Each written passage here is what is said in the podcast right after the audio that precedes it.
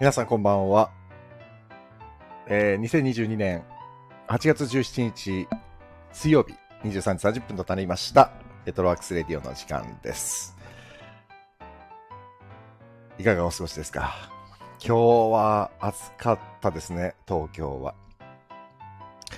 えーこの番組は私、演出家中村浩平が舞台や映画、音楽などエンターテインメントの話題を中心に日々思っていること、学びや気づきなどエンタメ以外の情報も微妙に混ぜつつお送りしている番組です。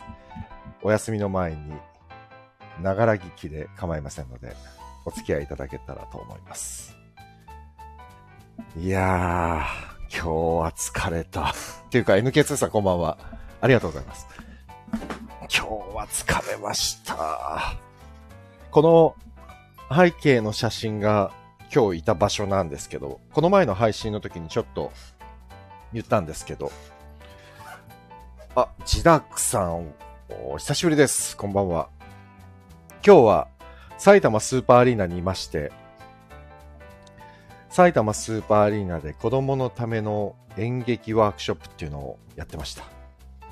ジダックさんお元気ですか？お忙しいですか？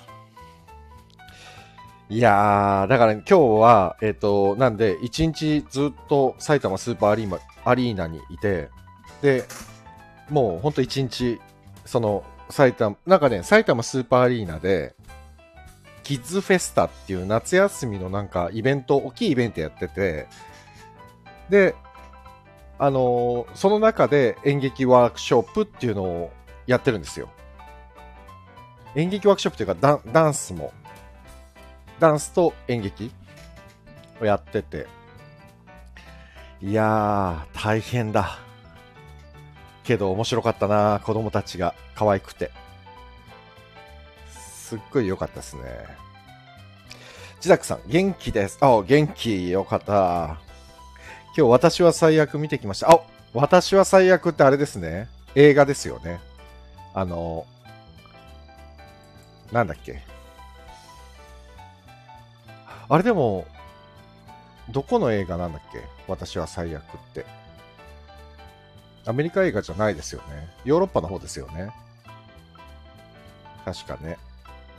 いかがでした？面白かった？最近な、見た映画といえば、あれだよ。最近見た映画は、あれだ。ミリオンズ、あ、いや、ミニオンズフィーバー を娘と見に行っただけだな。自分の見たい映画はあんま見れてないな。あ、小谷さん。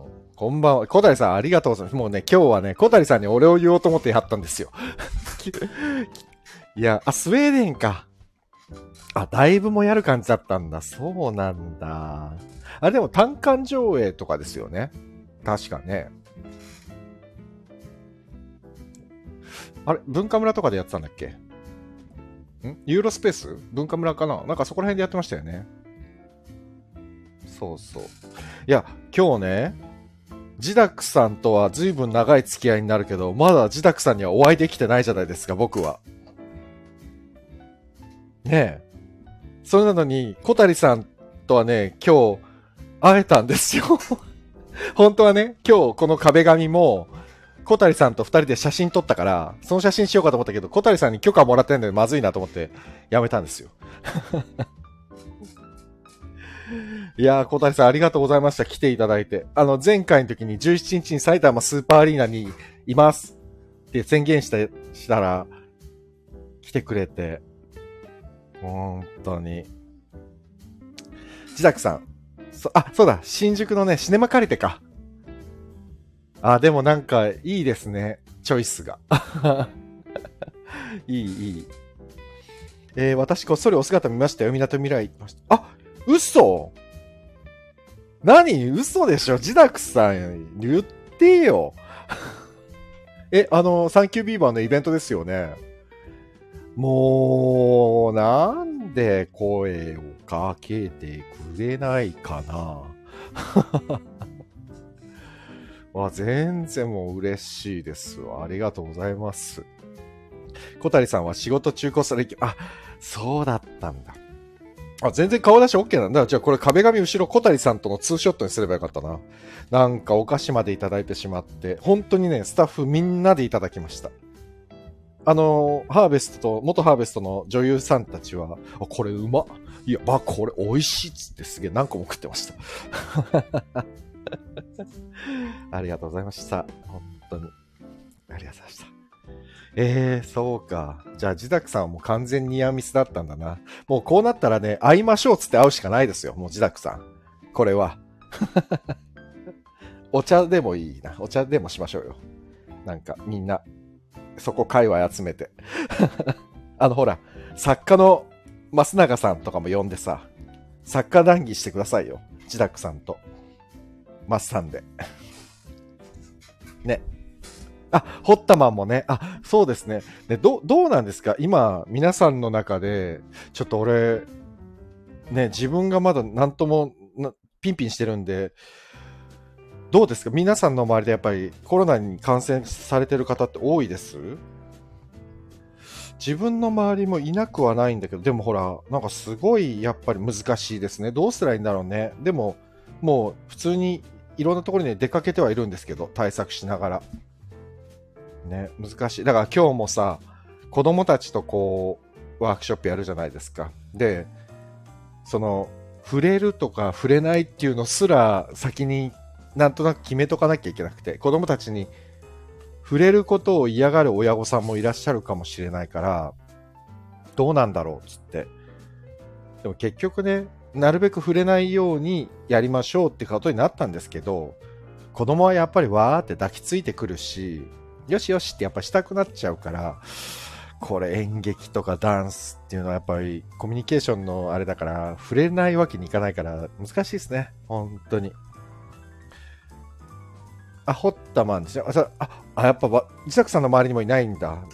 ど、ど、どうなんですかね世間的に今、やっぱり結構シビアなのかなわかんないんだよな。意外とさ、マスクつけないで歩いてる人ももうちらほらいたりして、今日さすがにアリーナの中にはいなかったですけど、街中歩いてると意外とね、つけてないで歩いてる人もいたりして、いやー、ちょっと、ねどっち、どっちなんだろう。もうわかんないな。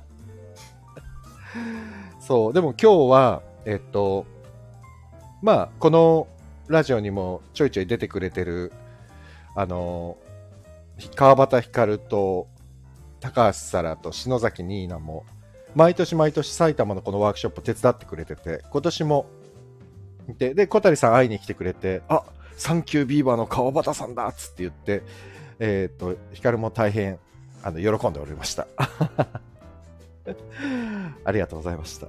あの、多分ね、演者ってこう役者さんとかって、やっぱり自分が出てた作品に関して、自分とこう、普段接点がない方から言っていただくと、本当に、あ、ちゃんと自分の世界を飛び越えてちゃんと世界に広がっていってるんだなということを実感できるから、あの、嬉しいんですよね。その、舞台だとほら、終わった後に終わった後っていうか、上映中もお客様の反応があるから、なんとなく皆さんの反応はわかるんだけど、映像とかだと、本当にこれ見てる人いるんだろうかみたいな。変な不安に押しつぶされそうになったりするから、だからああいう風にね、なんか、わーって言ってくださると、多分、役者冥利に尽きると思います、本当に。ああね。あ、小谷さん、えー、川端さんめっちゃお綺麗ですか？そうですか？お綺麗でした？本当に？と か言ってね、こんなこと言ったらめっちゃ怒られるだろうな。あの作品本当好きですよ。おー、嬉しい。サンキュービーバー。続編はあるんでしょうか？ね理事長は素晴らしかったって言ってくれたんですけど、続編の話は今のところないですね あ、でも、せっかく、あの、自宅さんもこの、私は最悪とか見てたから、なんか、それでね、今度の実は金曜日、あさってですね、あさっての8月19日の配信は、久しぶりにゲストをもう先に呼んで、もう告知をしてやろうと思ってて、で、前回の配信の時にもちょっと言ったんですけど、えー、映画監督の沖正人監督と、ドロンズの石本さんが久しぶりに。だから、えっ、ー、と、3人で喋ります。金曜日。えー、沖正人監督と、えードロンズ石本さんと僕の3人で。で、沖正人監督は、来月の9月に、えっ、と、上映される映画、ある俳優たちの風景っていうのの監督、脚本監督です。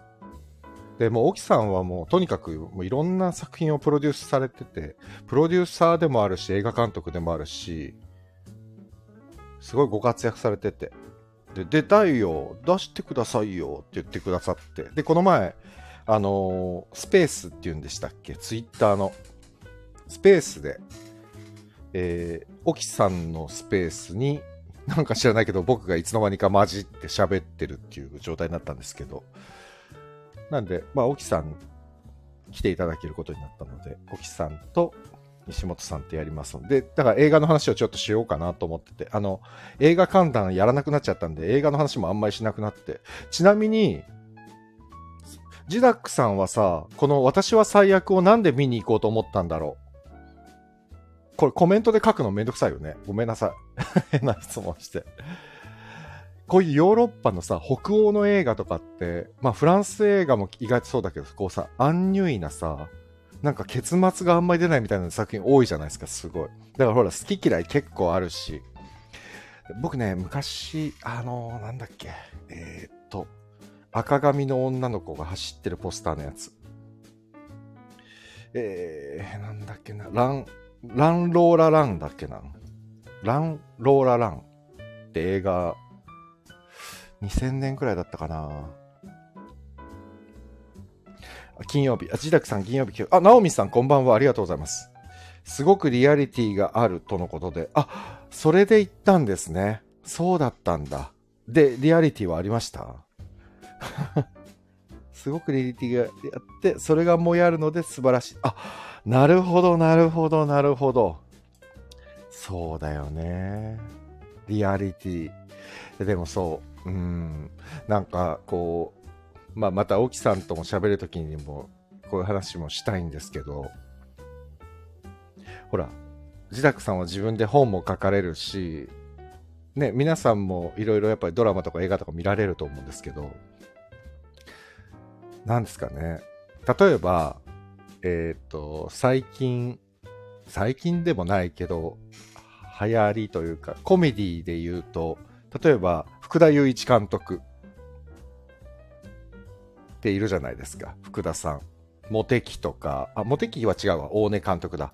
福田さんだと、えっ、と、あれ、山田さんのふざけたやつ。なんだっけ？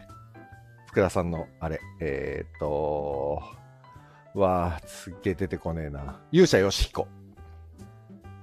佐藤二郎さんとか出てる。勇者ヨシヒコってすごい跳ねたじゃないですか。面白い。で、僕も見て面白かったんですけど、ああいうちょっとやりすぎなドラマもあれば、例えば今日多分千崎さんが見られた、あの、私は最悪とか、あと、最近だと、まあ、是枝監督とか、まあ、リアリティって言われてるものがあるじゃないですか。で、そのリアリティの論争というか、何がリアルで、何がリアルでないのかみたいな話がやっぱり結構演出家の中であったりするんですよね。で、日本人って意外とやっぱリアルなものって好きだ、好きなんですよね。だからほら、あの、あのアメリカのドラマとかですげえボディアクションがでかいとなんか若干引いちゃうみたいなさ、そういうのあるじゃないですか。だけど、日本はそういうのあんまりボディアクションすごい大きくするみたいな文化もないから、静かに語り合うとかさ、会話劇とかってすごいやっぱ面白いですよね。密室劇とかもそうだけど。でも実際、その、まあ、作品っていうか本にもよるんだろうけど、ね、日本人は何が一番好みなんですかね？で、その、リアル、リアリティとかっていう話で、例えば、役者同士で乱闘のシーンがあって、リアリティを追求しようとすると、本当に殴ってるように見せるのが演技なんだけど、本当に殴っちゃう人がいたりするわけですよね。相手を怪我させちゃう。でもそれは、リアルではなく、お芝居ではなくて、本当のリアルになっちゃうから、それすごい難しいですよね、線引き。なんかね、あ、これワークショップとかでもよくあるんですけど、話で。例えば、首を絞めるっていうお芝居があるじゃないですか。首を絞める。で、首を絞めるときっていうのは、これラジオで通じる、通じるのかわかんないんですけど、締めてる人が A だとして、締められてる人が例えば B だとする。で、A さんが B さんの首を締めに行く。で、B さんは締めてる A さんの手の上に手をかぶせて外そうとするじゃないですか。で、これ締めに行っちゃうと本当死んじゃうから、A さんは締めてるふりをして自分の方に手を思いっきり引くんですよね。で、B さんは締めてるふりをしてる A さんの手を持ってる B さんは自分の方に A さんの手をグッと引こうとするんですよ。自分の首の方に。お互いそうすると、A さんは締めてる風に見せかけて自分で引いてる。B さんは締められてるように見せかけて自分の方に A さんの手を引き寄せてる。で、これをカメラで撮ると、本当に締めてるように見えるわけですよ。要はお互い本気で、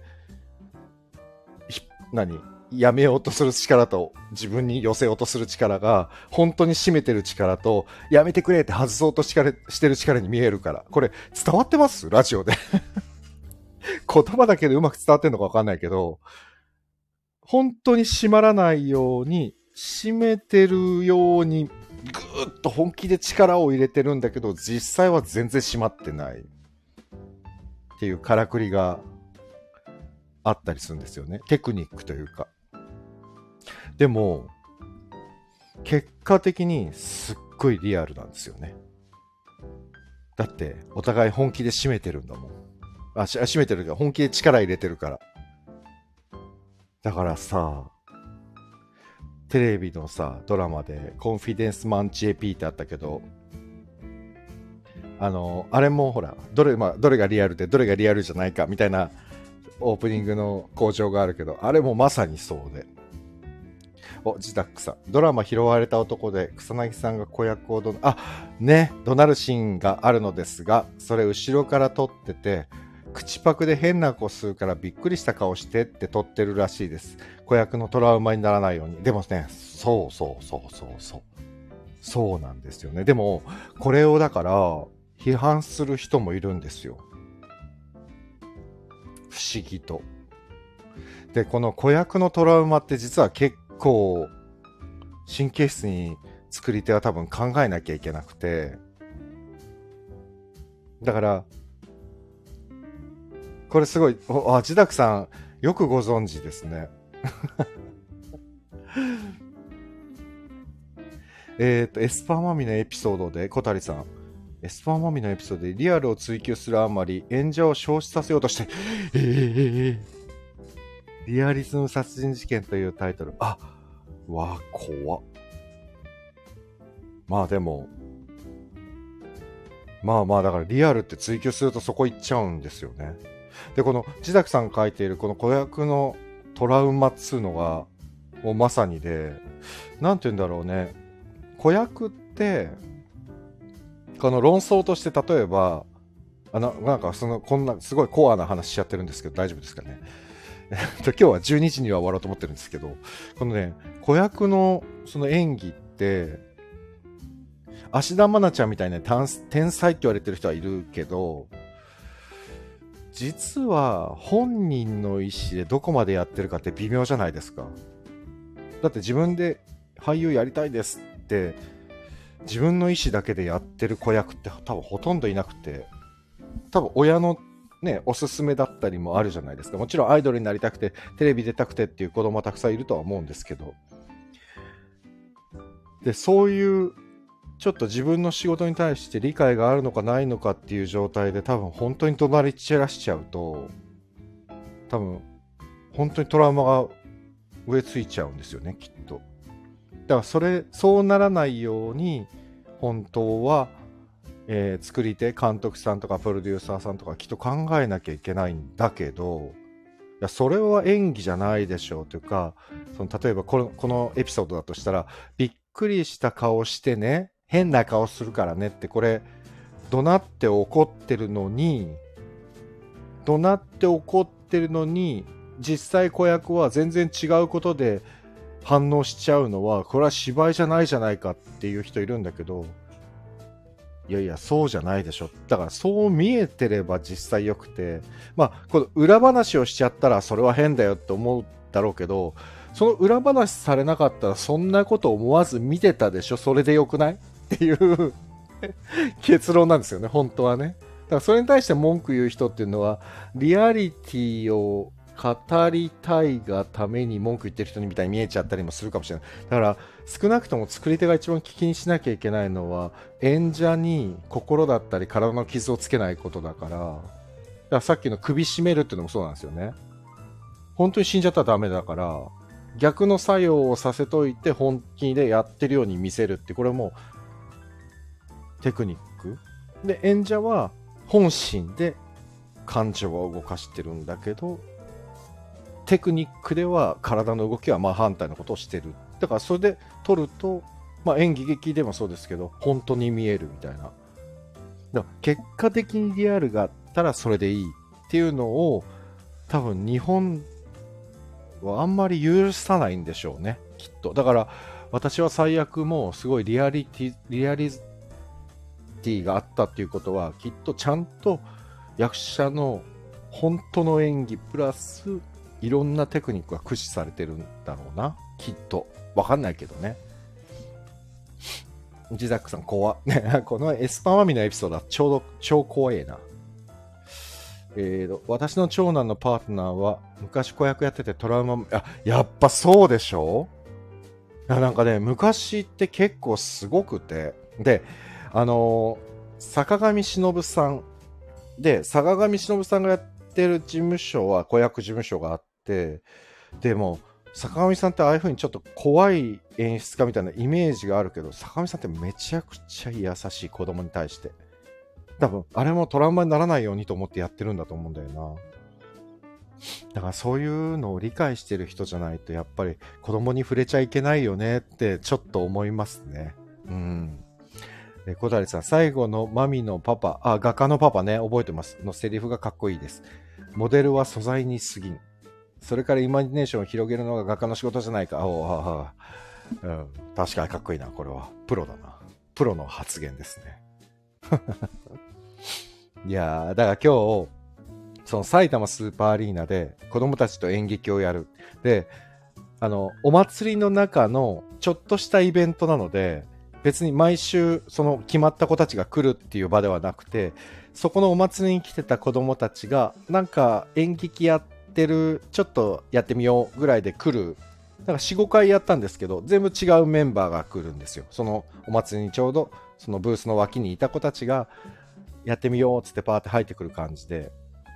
で、少なくとも演劇とかダンスが面白いもんだよっていうのを子供たちに伝えなきゃいけないから、もうね、ワークショップでできてる、できてないとかも関係ないんですよね。楽しいか楽しくないかだけみたいな。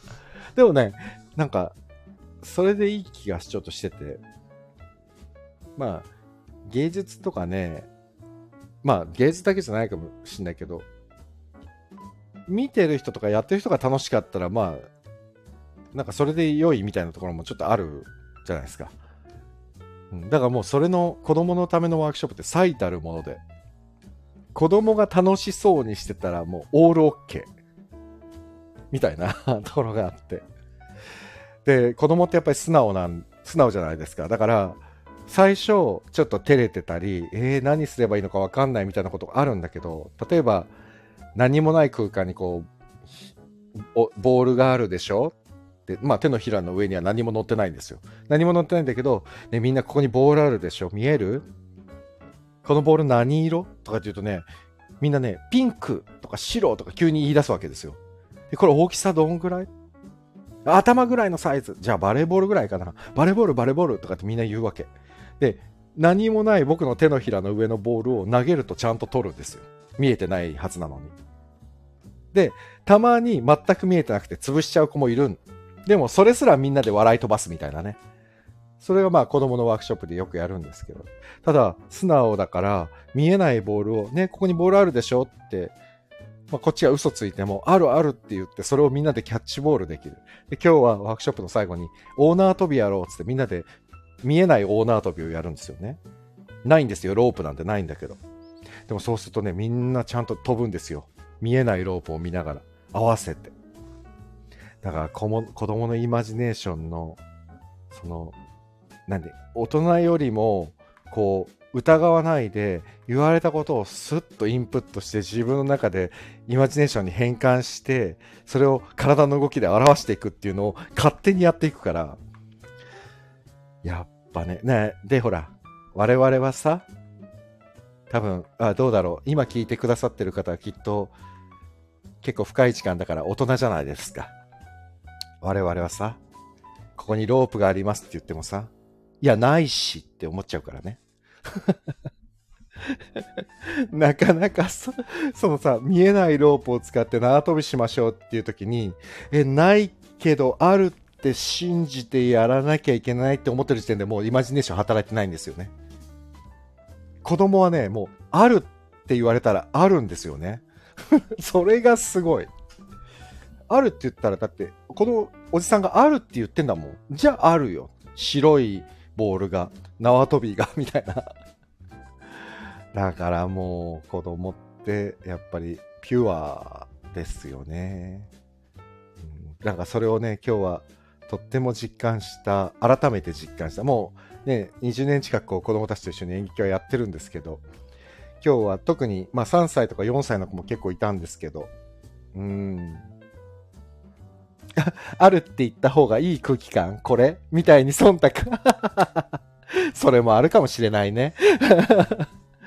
でもね、あのね、実際、今日、例えば3歳、4歳の子で、ここにボールあるじゃんって言ったら、わ何色、何色って言ってる子で、例えば小学校5年生、6年生ぐらいの子は、え、ボールないよって言うんですよ。ないっていうの。で、これはこれで全然素直でよくて、全然ピュア。ないもん、ないもんっていうの。でもね、これでね、じゃあキャッチボールやろうぜ、キャッチボールやろうぜとか言い出すと、急にキャッチボールやるんですよね。これまた面白いの。ないよって言いながらね、キャッチボールやるの。で、ボールの想像が終わったら次ね、僕ね、ポケットからいつもね、生卵があるんだけど、生卵を出すんですよ。これもまあ別に持ってるわけじゃない。架空の生卵。そうするとね、みんな投げると今度慎重になるわけ。割らないように。でも、ないんですよ、手元になんて。ないんだけど、体がね、割れないように反応するわけ。だから、ないよ、そんなのないよって言っときながら、すごくピュアに反応する。これは、すごいことだな。まあでも、人それぞれね、いろんな子はいるんですけどね。演劇今からやるよ、やろうよ、やだよ、興味ないっていう小2ぐらいの子もいたしね。そんなにストレートに言うと思ったけど。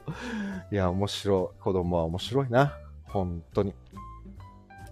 あ、身体性がピュア。あ、ああ、そうそう。自宅さんのおっしゃる通りです。身体性がピュアなんだな。で、多分身体性がピュアイコール、そのしん体に現れる行動ってやっぱり、ね、脳と繋がってるところもあるから、自分の中でなんかこう、半信半疑のものでも体を動かしてみたら意外と信用できちゃうっていう、大人になって大人の俳優が一番つまずくところを子供意外とスッとできちゃうんですよね。どうしてもね、大人の俳優がやろうとすると、信じなきゃいけない、信じなきゃいけないっていう脳みそが強く働きすぎちゃって、逆に体がすごい不自由になるみたいなのがあって、それがね、子供の場合逆にないんですよね。そう。で、これが中学生になると思春期を迎えて、見えないボールとか見えない縄跳びをね、極端にやらやりたくなくなっちゃう。で、多分、小学校低学年からまあ、5、6年生ぐらいまでが一番そこの身体性なのピュアな部分とか、まあ、イマジネーションが豊かっていうのは多分子供はみんなそうなんですけど、その、入り口の門が緩いというかね、年重ねていくとその門がどんどん狭くなっていっちゃうから、うん、狭くなっていってるというか、開けることに慎重になるというか、その扉を。うん、それがね、顕著になってくるんで面白いですね。うんえー、小谷さん、うちも発達障害の児童の運動療育とかしているので、つながる部分が、あ、そうなんですね。自宅さん、広いところ行ったら走りますよね。この、もうまさにですよ。今日ずっとみんな、もうずっと、このね、今、背景画像の青い部分が、僕がそのワークショップをやった場所なんですけど、この青い中ずっとみんな走ってましたよ。なんでこんな走るんだろうっていうぐらい走ってました。面白いですね。本当に子供って面白いな。うんうん。まあ、そんな感じで、今日は何の話だった？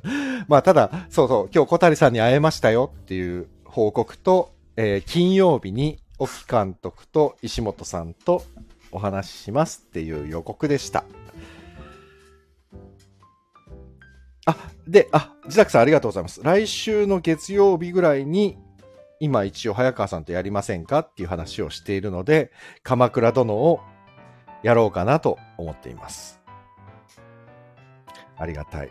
で、もう、できれば、ちょっとね、また今少し体が緩いんですよ、スケジュールがね。だからできればちゃんと週1回はもう絶対やりたいなと思って、今これをね、また定期的にちゃんとやろうと思って。なんかね、やめようと思えばね、いくらでも緩められちゃうんで、こういうのって。で、別に誰に頼まれたわけでもないんですけど、自分の中でね、皆さんとこうやって交流を持てる場も欲しいし、なので、また、えー、金曜日にお会いできたらと思います。